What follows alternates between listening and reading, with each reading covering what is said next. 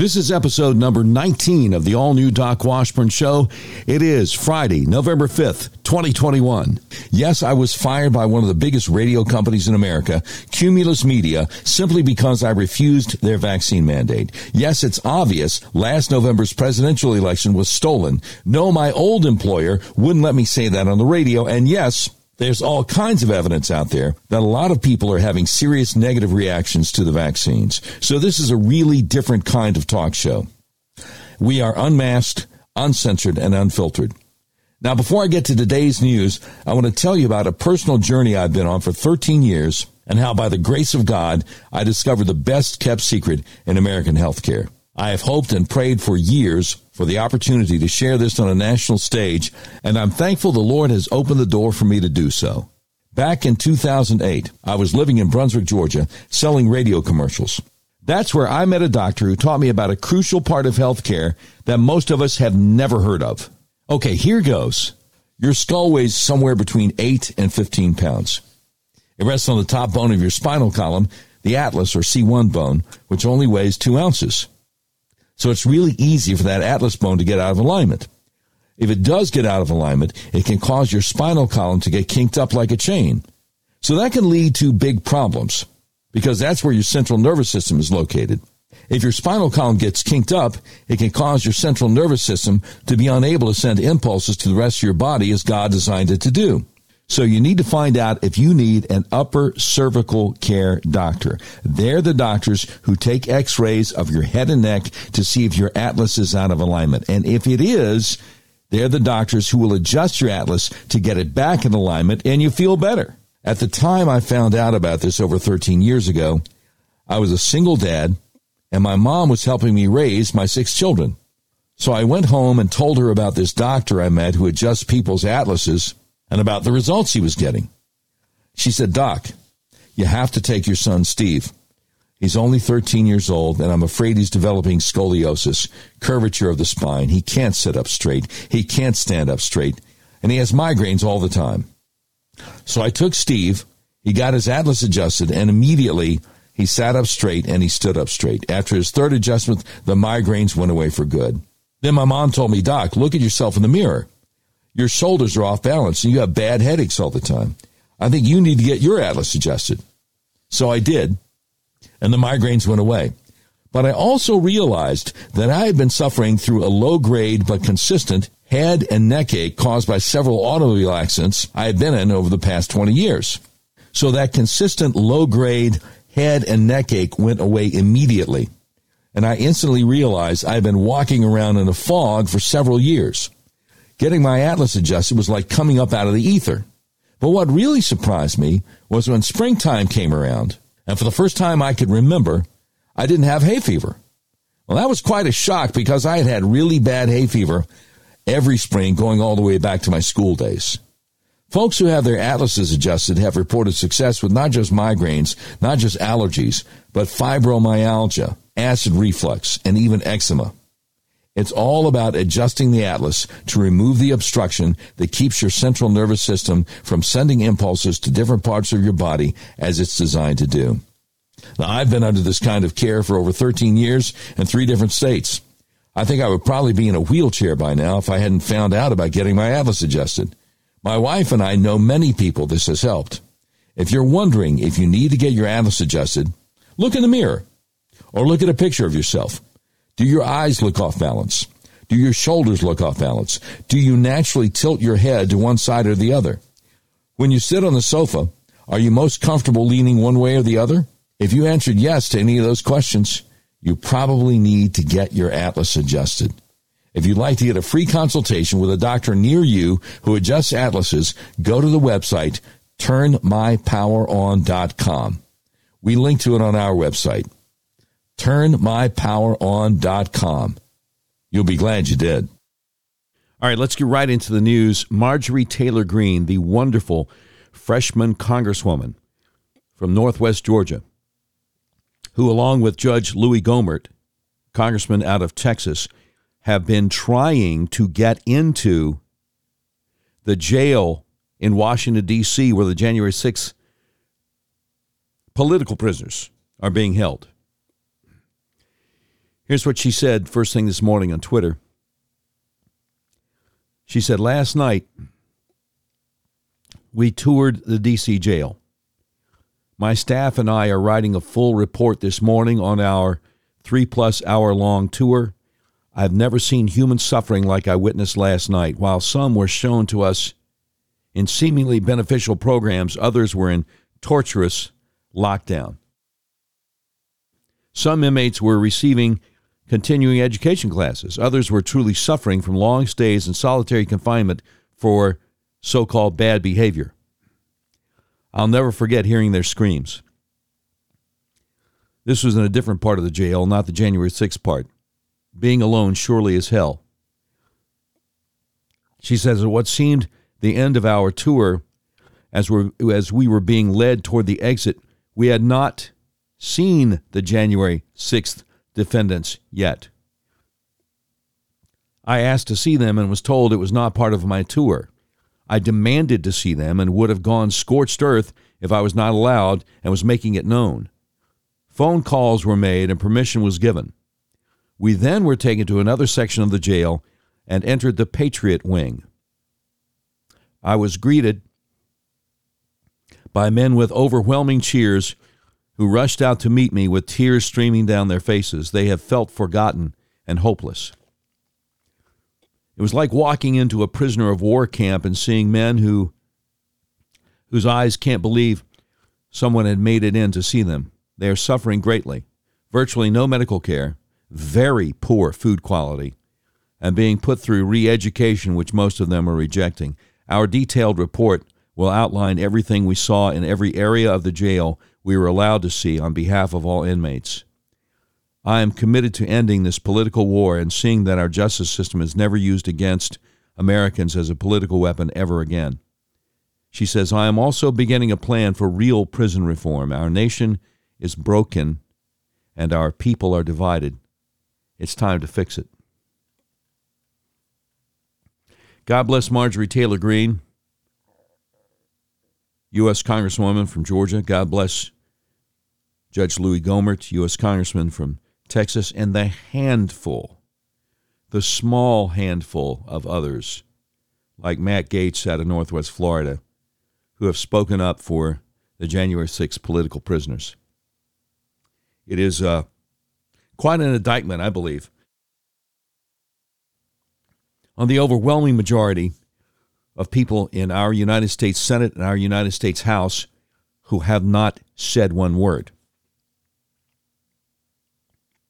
to support these men. And I'll say it. It is quite an indictment on former President Donald J. Trump, who has not lifted a finger to help them. No, no legal defense fund, no GoFundMe, no Give, Send, Go, no whatever after he said, We're going to walk over there and peacefully protest. And then he didn't go with them after he said he would. And then January 6th was a setup by the feds. It was a setup. It was a setup.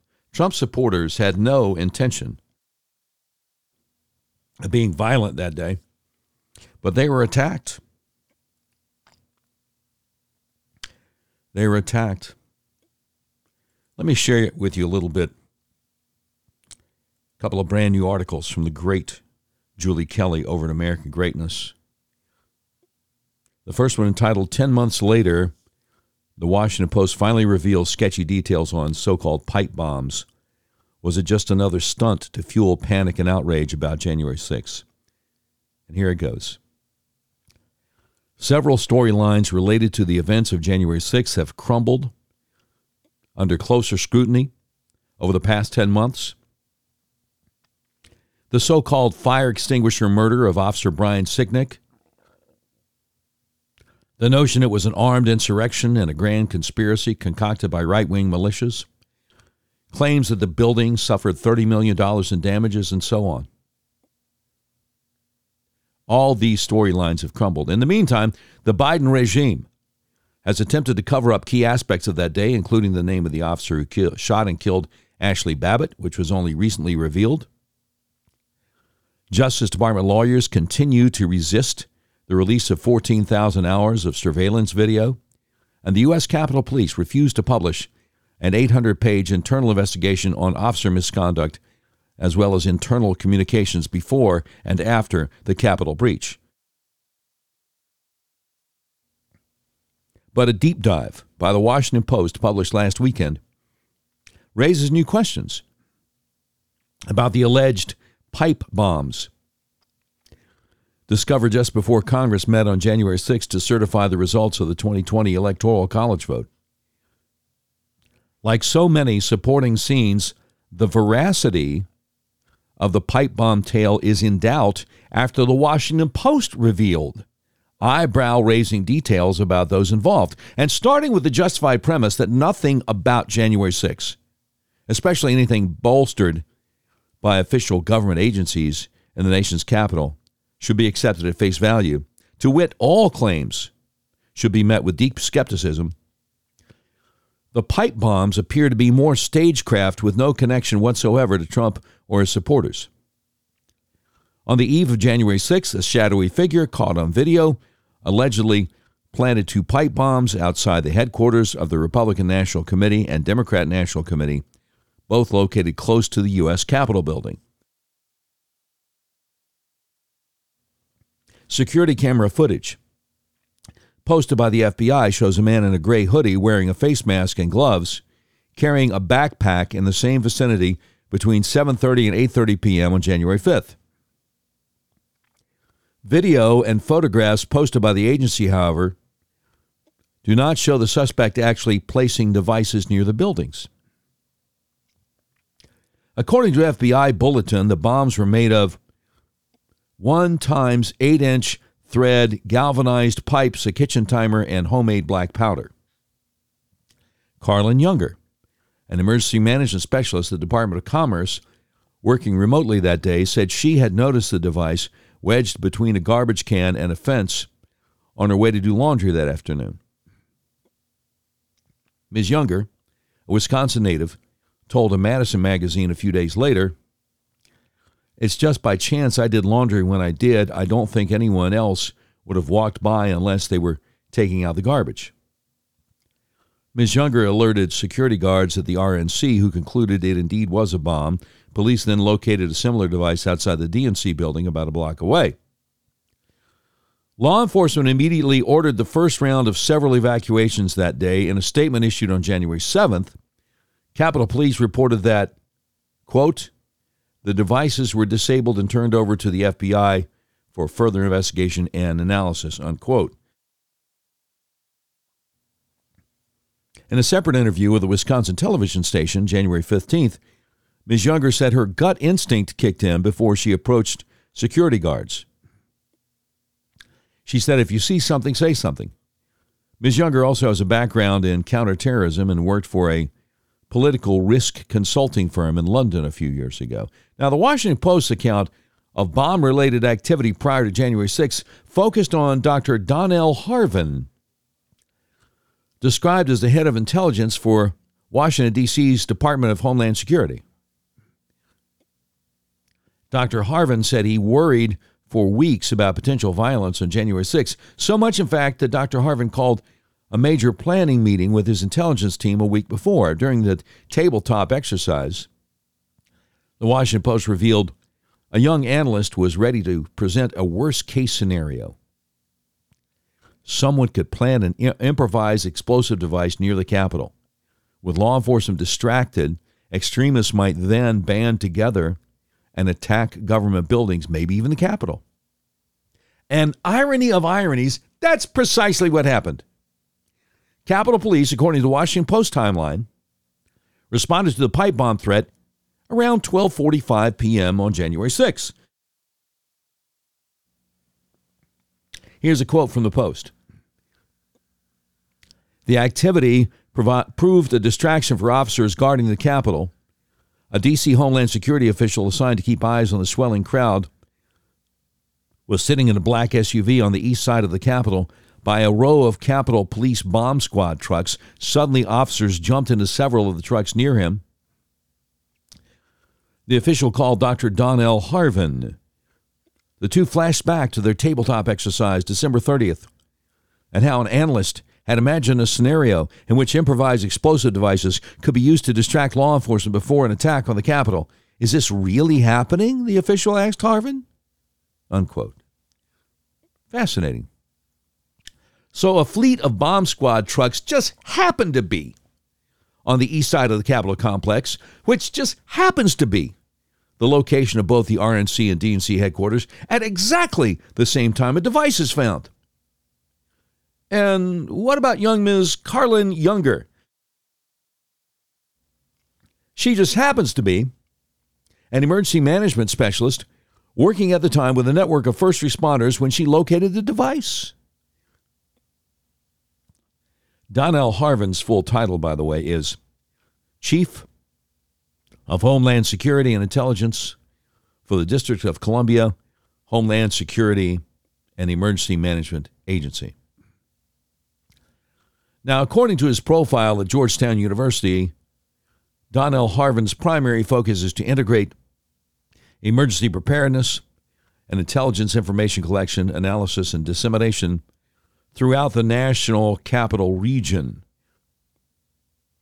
In this role, he assures that his team provides tactical and strategic intelligence, that is, collection, analysis, and dissemination, to support local and federal law enforcement agencies, first responders, homeland security, emergency management, public health, and private sector stakeholders.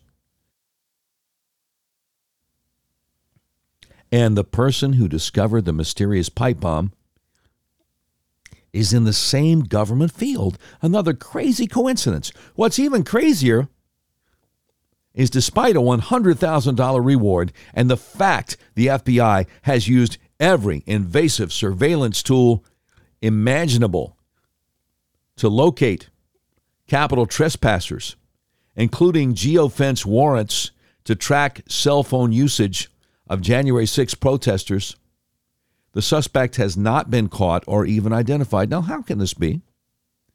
How can this be? More than 650 Americans have been rounded up and arrested for minor crimes, but the premier law enforcement agency in the land can't find a guy who planted two bombs walking around Capitol Hill in plain sight? And where is a forensic report on the remains of the devices? Is it more likely that the December 30th tabletop exercise held by the D.C. Department of Homeland Security did not anticipate a bomb scare, but rather planned for a bomb scare?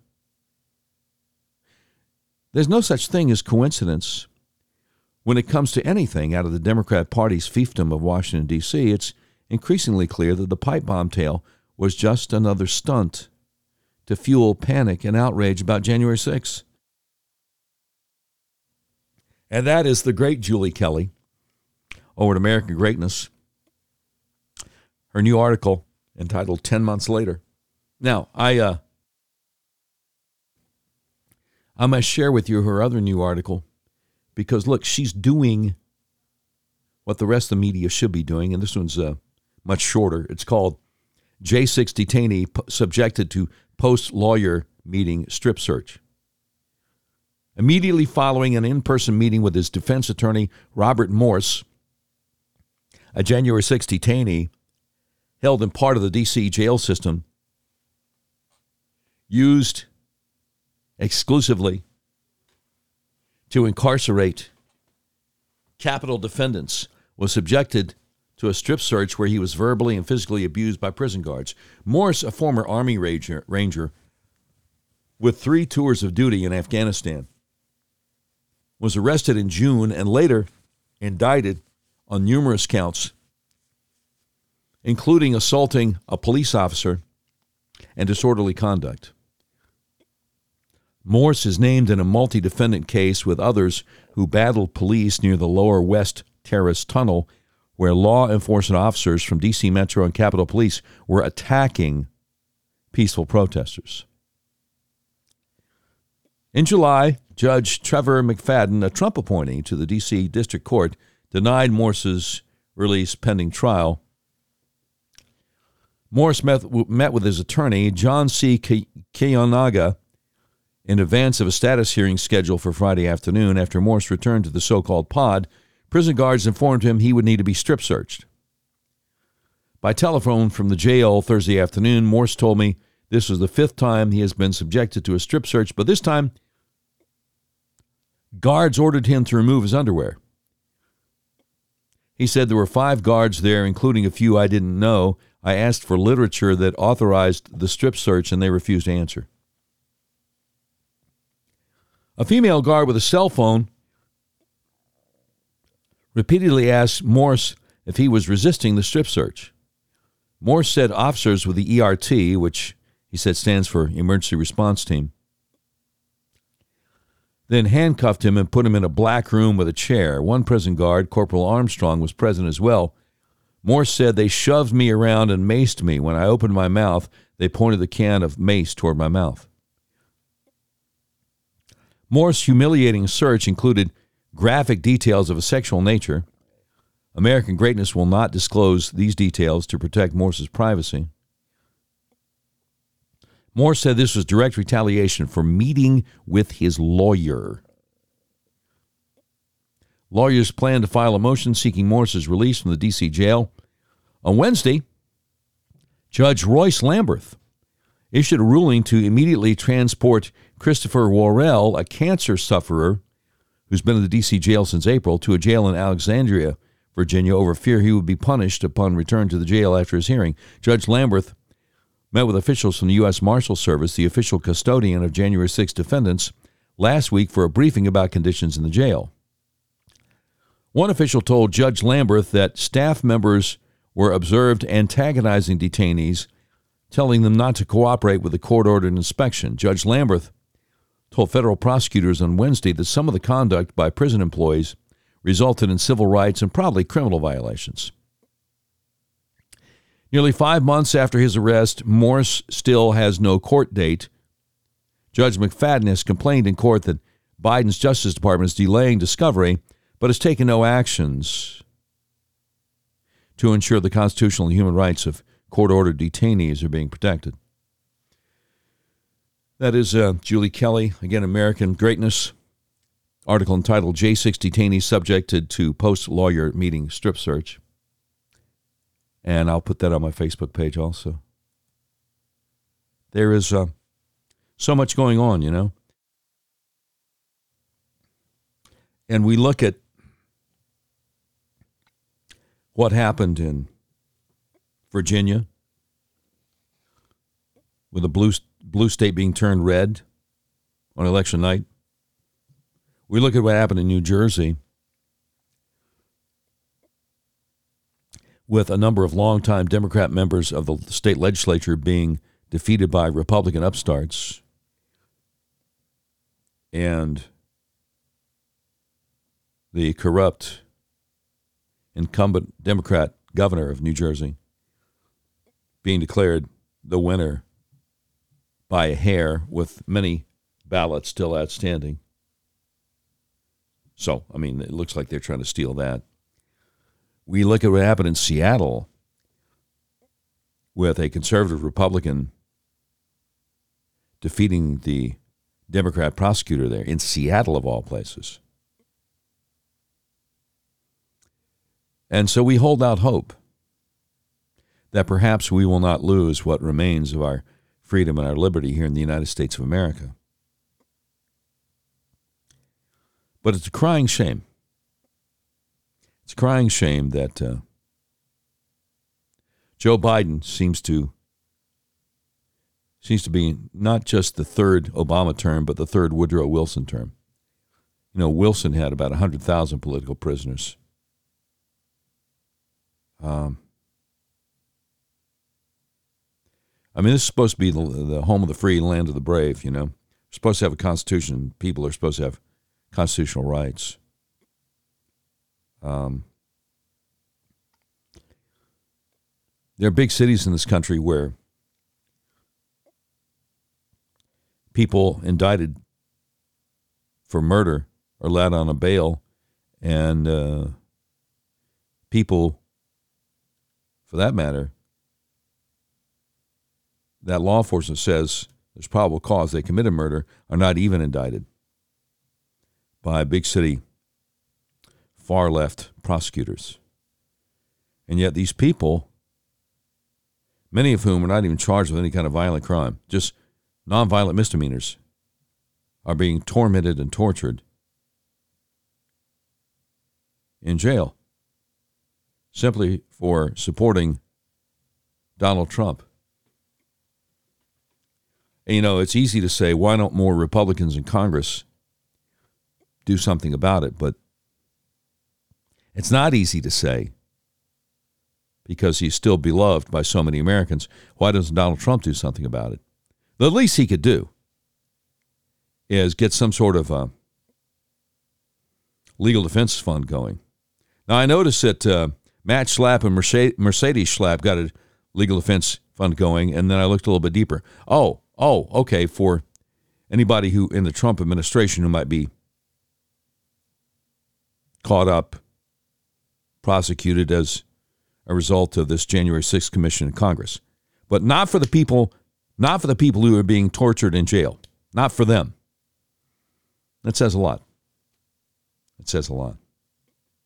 Uh, by the way, today's Doc Washburn show will be somewhat abbreviated. We've gotten to the point recently where we've been going an hour and a half, sometimes an hour 45 minutes, sometimes longer. Uh, but we're going to cut it off uh, sh- just short of an hour today because uh, the great Dan Bongino has asked me to come on his program to begin hour two of his live radio show today at uh, 105 Eastern, 1205 Central. So we look forward to doing that. Let me share with you what Kimberly Strassel, Wall Street Journal, is saying this morning. I have not, since I started the the podcast slash live stream, I haven't really gotten much into special counsel John Durham because I haven't wanted to get anyone's hopes up. A lot of us thought that Durham was going to be uh, coming up with a lot of stuff before the election last November. And we're disappointed when he didn't. But I believe it's my duty to tell you what he's doing now, okay? Kimberly Strass, the Wall Street Journal, this morning. Durham and the Clinton dossier, subtitle A New Indictment Continues the Slow Unraveling of a 2016 Political Scandal. And she says the nation argued for five years over the infamous Steele dossier, the document on which the Federal Bureau of Investigation relied to investigate Donald Trump's 2016 campaign. It should have been called, instead of the Steele dossier, the Clinton dossier. Special counsel John Durham this week obtained an indictment of a, a, man named Igor Danchenko, a Russian who provided information for the dossier. Mr. Danchenko is charged with lying to the FBI, but the bigger story of the indictment is Democrats' central role in every aspect of the dossier and the FBI investigation. Never forget the original claim. According to the FBI, Democrats and the media, Mr. Trump harbored secret and nefarious ties with Russia. We knew that because, as Mother Jones explained in a 2016 article that became the reigning storyline, Christopher Steele was, according to them, a credible source with a proven record of providing reliable, sensitive, and important information to the U.S. government. They said he had come across troubling evidence of Trump collusion and brought it to U.S. law enforcement. Now, it took a year for congressional investigators to reveal the dossier had in fact been commissioned by the opposition research firm Fusion GPS, working for the Democrat Party in Hillary Clinton's campaign. It took two more years for Justice Department Inspector General Michael Horowitz to expose the fact that Mr. Steele had relied on a Russian source who said he had never expected Steele to present his info as facts since most of it was hearsay. Two more years on, Mr. Durham's indictment says the source, Mr. Danchenko, obtained material from a longtime Democrat operative who was active in the 2016 Clinton campaign. Clintonites here, Clintonites there, Trump scandals everywhere. The revelation should not surprise us given that Mr. Danchenko was never some high level Russian in Moscow. From 2005 through 2010, Danchenko worked at the Washington based Brookings Institution, a center left think tank. Around the end of that employment, the indictment asserts he was introduced to PR Executive One, a Clinton crony who the New York Times confirmed he is Charles Dolan. Now, Mr. Dolan has long been in Clinton circles, having served seven years as head of the Democrat Governors Association and state chairman of Bill Clinton's 1992 and 1996 presidential campaigns. President Clinton appointed him to a State Department Advisory Commission, and the indictment notes he was an active volunteer on Mrs. Clinton's 2016 campaign. He also had far more ties to Russians than anyone in Mr. Trump's circle, having for eight years helped handle global, pu- global public relations for the Russian government.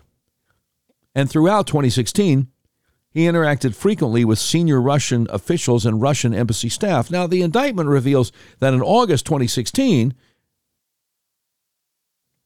Mr. Danchenko asked Mr. Dolan for any thought, rumor, or allegation regarding the summer's resignation of Paul Manafort as Mr. Trump's campaign manager. Mr. Danchenko explained he was working on a project against Trump. Mr. Dolan replied that he'd had a drink with a GOP friend of his who knew some of the players and provided gossip. Sentences of this email appear nearly verbatim in the Steele dossier, though they are hilariously sourced to a, quote, close associate of Trump, unquote. Well, clearly Dolan was close associate of Hillary, not Trump. Anyway, to add farce to fantasy, the indictment says Mr. Dolan later told the FBI he had fabricated meeting a GOP friend and had simply passed on info he had read in the press. The indictment notes Mr. Dolan was connected to yet other people and events that appear in the dossier. He traveled to Moscow June 2016 to plan a conference. He stayed at the Moscow Ritz Carlton, where he met the general manager and staff and toured the presidential suite. The dossier's ugliest accusation against Mr. Trump, which involves disgusting sexual acts, happens to be set in the Ritz Carlton's presidential suite and to mention the hotel manager and staff. Mr. Danchenko met with Mr. Dolan at the Moscow hotel on that trip. He flew soon after to London to provide information to Mr. Steele for his dossier. The indictment flags meetings, emails, and calls that suggests Mr. Dolan passed plenty of other information to Mr. Danchenko for the dossier. This includes information he might have obtained during visits to the Russian embassy in Washington. Did the Russians know where this was going? Mr. Dolan was also in regular communication with Olga Galkinka, another Russian who fed information to Mr. Danchenko for the dossier. What did I'm sorry, did I mispronounce her name? Olga Galkina. Ms. Galkina noted in two separate emails that she was expecting Mr. Dolan to get her a State Department job in the Hillary Clinton administration. Well, the indictment alleges Mr. Danchenko lied about Mr. Dolan's interaction with the dossier when the Bureau belatedly tried to check the dossier's accuracy. The indictment says all this deprived the FBI of the ability to learn about the reliability, motivations, and potential bias of the Democrat source. True, though, this latest indictment again paints the FBI as either inept or biased. According to the charges, Mr. Dolan told the FBI that the Clinton campaign did not direct him and wasn't aware of his dealings with Mr. Danchenko and that he didn't know his info would land at the FBI. Maybe, though the indictment notes that one Dolan email from early 2017 expressed knowledge that Danchenko had supplied information to the dossier now in the news. Now, uh, the Clinton dossier should go down as one of the biggest scandals in U.S. political history, not just for the breadth of the con, but for the time it has taken to expose it. That's uh, Kimberly Strassel over at Wall Street Journal, the article entitled Durham and the Clinton Dossier. But I, I got to tell you something. I got to tell you something. The FBI knew it was all a lie.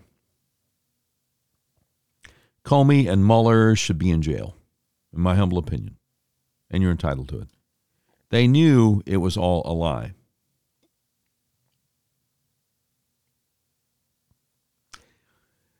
Didn't Horowitz, the, Inter- the Inspector General of the DOJ, say the FBI had identified Danchenko by sometime in December 2016, and yet they chose to attach the two page addendum to the intelligence community report before they interviewed him, and then they leaked its content. When Comey said CNN was looking for a news hook on the dossier, remember that?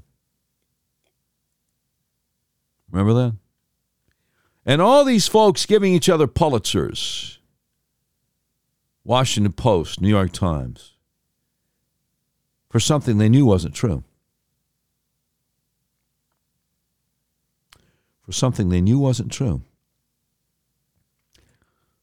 I mean, RedState.com says the Danchenko indictment shows the FBI knew the Steele dossier was a lie and probably Russian influenced since 2017, and they kept going after Trump anyway.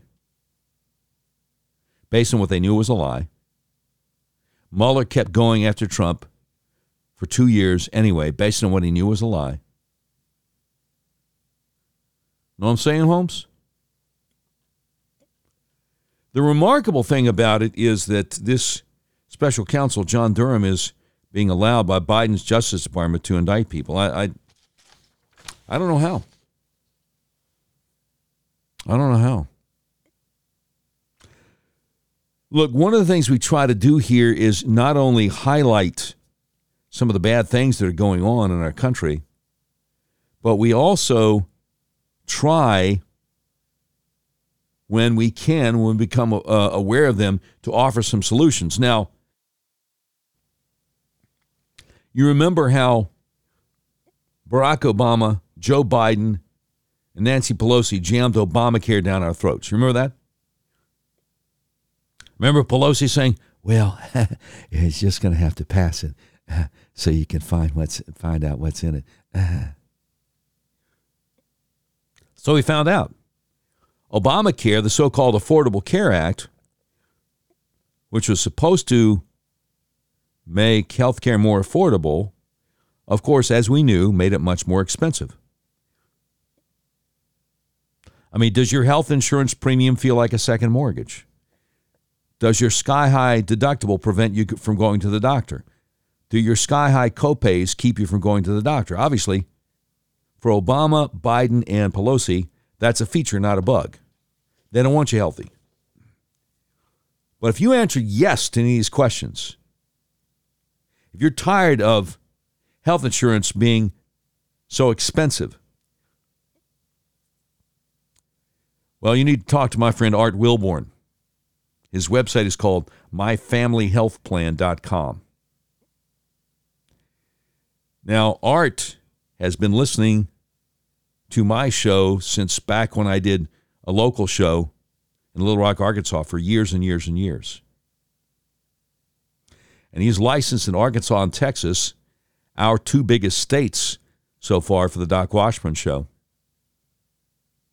But he's able to, if you're in another state, get you help from somebody licensed in that state.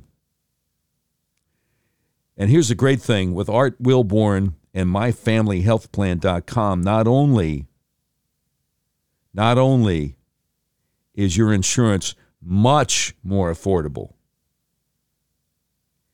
but you also get an insurance plan that won't insult your morality. You, you know, you, you don't have to cover stuff that, well, frankly, stuff that insults your deeply held religious beliefs. You know, you, you don't get a, a health plan like, uh, like Obamacare that makes you cover abortion or anything like that. You can save 30 to 50% on premiums. You get personalized health coverage, low to no deductible, no copays. Is this starting to sound good to you? The website is myfamilyhealthplan.com. You can go to Art's website, book a free consultation, and he'll make sure there are no gaps in your coverage. Let me run it by you again. Save 30 to 50% on premiums, personalized health coverage, low to no deductible, no copays. How is this possible? Find out. Find out. Save money on your insurance at myfamilyhealthplan.com. You'll be glad you did. You will be glad you did. All right. Um, really looking forward to being on with Dan Bongino today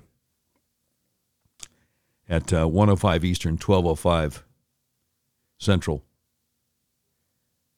Dan Bongino is a guy who has done something remarkable and unprecedented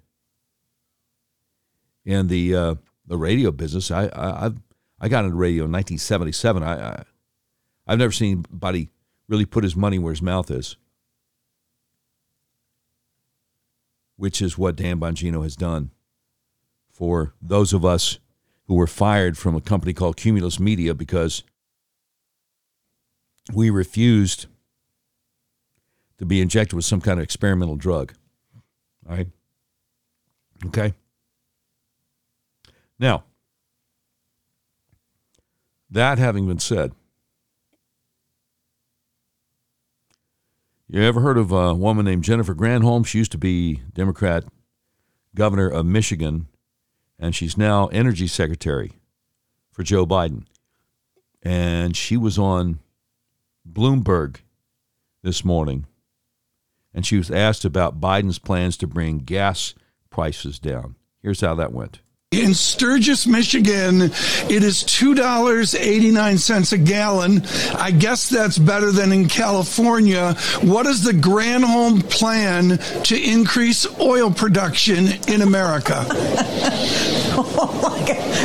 that is hilarious. Would that I had the magic wand on this. As you know, of course, uh, oil is a global market. It is controlled by a cartel. That cartel is called OPEC, and they made a decision decision yesterday that they were not going to increase beyond what they were already planning. Okay, so she's laughing at you. And Joe Biden is laughing at you. And Kamala Harris laughs at everything. She, you know, not a brain in her head. But the people who are pulling their strings are laughing at you.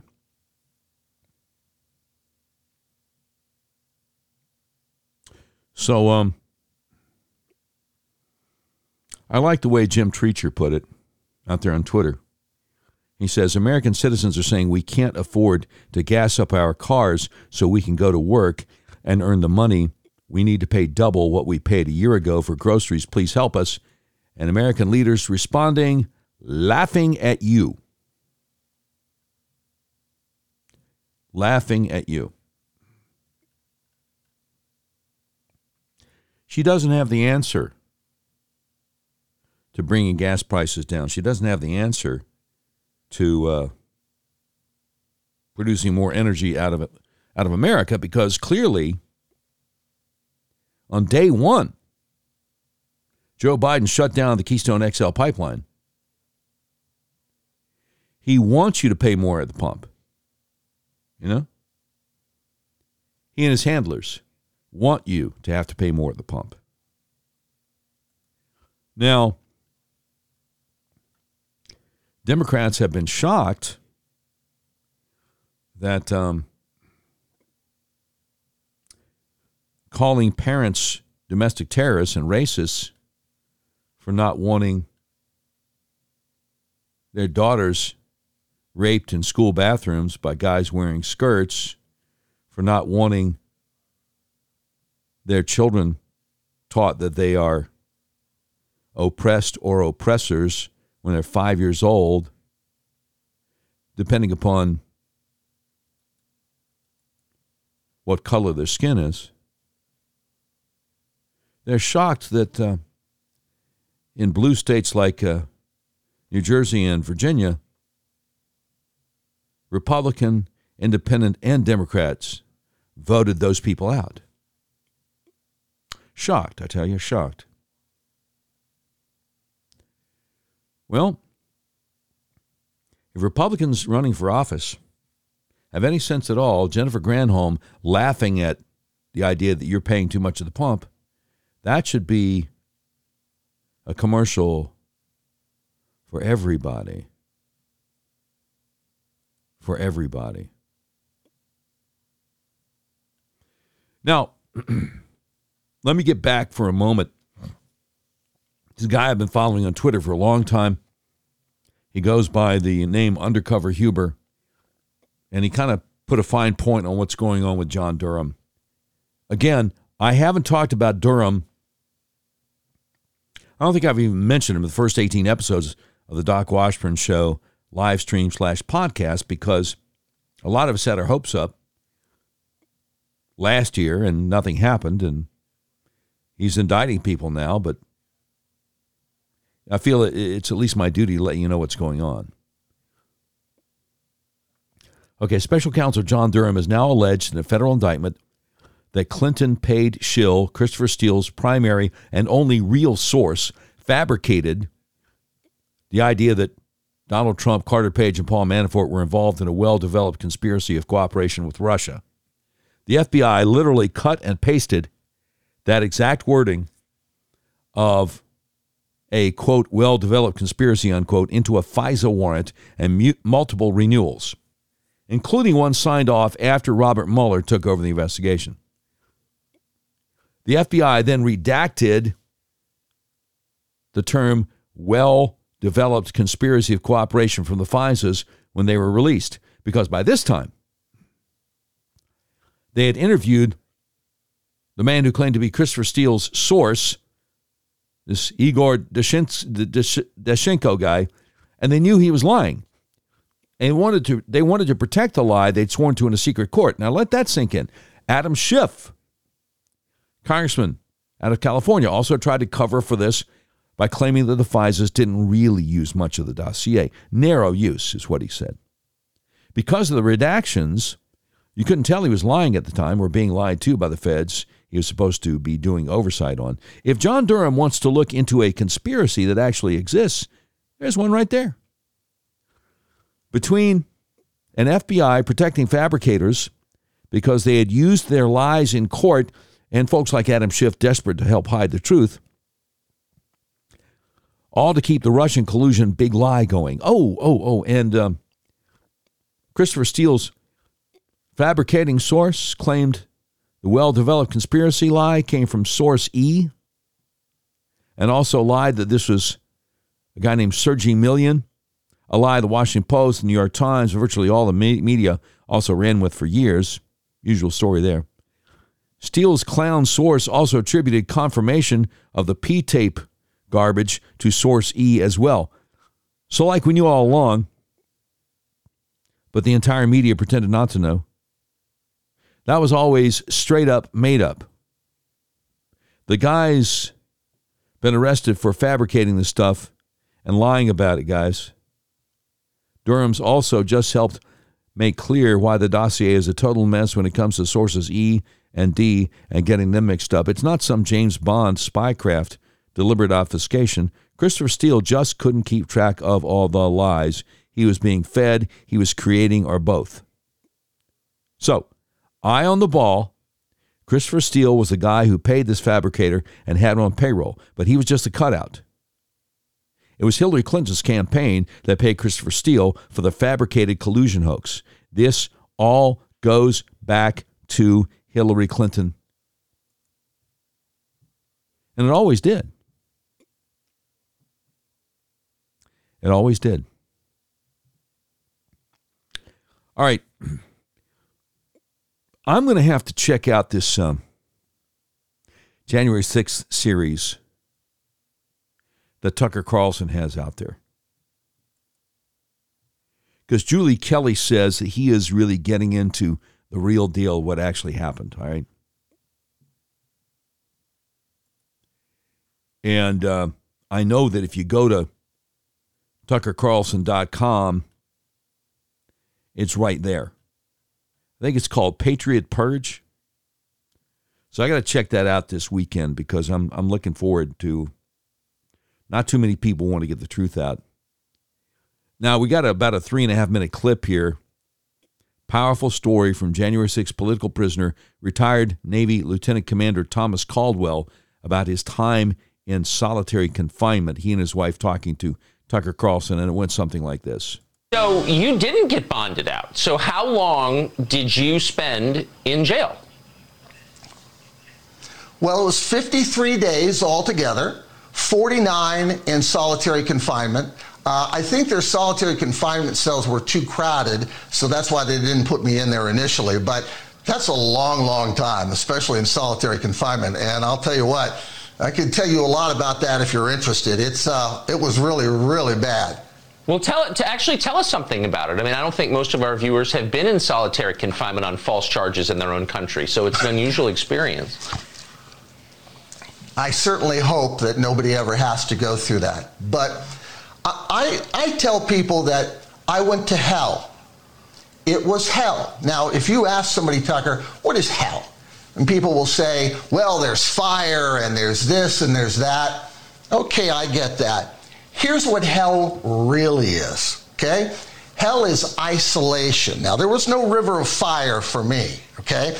But I was isolated and ice cold air blowing on me 24 hours a day. I, I couldn't stop shivering from the whole time I was in there. And part of the thing about being in solitary confinement is it's supposed to be punishment.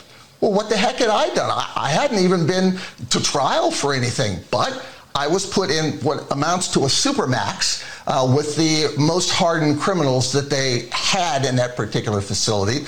But there was really, it was kind of a situation where you were off kilter. You didn't know if it was day or night.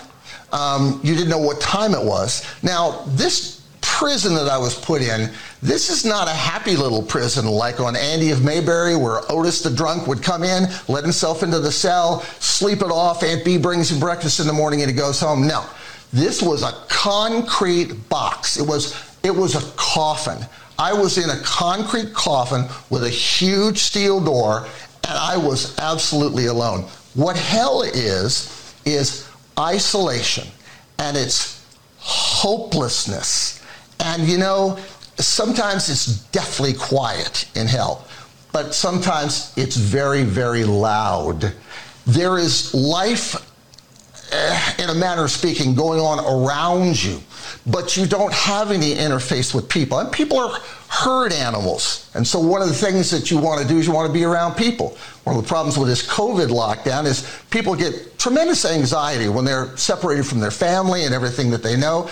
And we know that people commit suicide and this, that, and the other thing. And this is terrible. This is terrible stuff. And don't think for a minute that people who are locked up in that hell don't think about those things. And I, I, I shared with Sharon the other day. Um, one of the other things about this hell that I was in is you think about the anguish of the other people that are in the same situation that you are in. And in the middle of the night or the middle of the day, you could hear screams, screams echoing down the passageway of people that were either hurt or they were in anguish or something. And it was it was actually absolutely absolutely horrible. Okay, so that's a clip from uh, Tucker Carlson. Thing he's doing over on Fox Nation. Try to get the truth out about how our January 6th political prisoners are being treated. And um, I don't know much about Fox Nation, but I know that they're saying if you uh, if you go to tuckercarlson.com, you can see the whole thing. It's a, it's a series, and I'm going to try to watch it this this weekend because uh, I uh, I really respect Tucker for having the guts to bring this up. You know, because. Uh, a lot of people don't want it brought up. And clearly, Republicans, very, very few Republicans in Congress are speaking up for these January 6 political prisoners. Uh, Donald Trump could find the money for legal defense funds in his sofa cushions, but he's not doing anything. And that's just uh, that's just outrageous to me. It's horrendous. You know, after what they did to him, okay? After what they did to him all these years, and some people decided to go to the Capitol and peacefully protest, and many people are being prosecuted for nonviolent misdemeanors and not allowed bail and, and, and horribly mistreated. And he's not lifting a finger. And that's a crying shame, man. That's a crying shame. All right. Um, before we get out of here, uh, Dr. Ben Carson tells Fox News children should absolutely not get COVID shots. He says it's a giant experiment. A giant experiment. And I will post that article on my Facebook page also. Yeah. Okay, God bless him for speaking truth to power. Associated Press announced a person traveling with Joe Biden to Europe this week tested positive for the coronavirus. The fully vaccinated person did not have close contact with Biden, according to the administration, and remained in Scotland to quarantine. So Biden's going to continue ignoring what he's told which is cough into your elbow. He's going to continue coughing right into his hand and then walking down from podiums and shaking hands with people with that hand. He doesn't believe there's an epidemic. It's all about control. I know, I know. He's got the dementia and everything. I know, I get it. I get it. I get it. Absolutely. All right. Um, this has been episode number, what is it, 19? I believe we're episode number 19 of the Doc Washburn Show. It's a lot shorter today because I got to get ready to get on the air with uh, Dan Bongino on his radio show here in a few moments. Episode number 19, November 5th, 2021. And God willing, we look forward to seeing you uh, Monday at noon Eastern, 11 Central, and of course, wherever podcasts are available. God bless you. Have a great weekend. Thank you.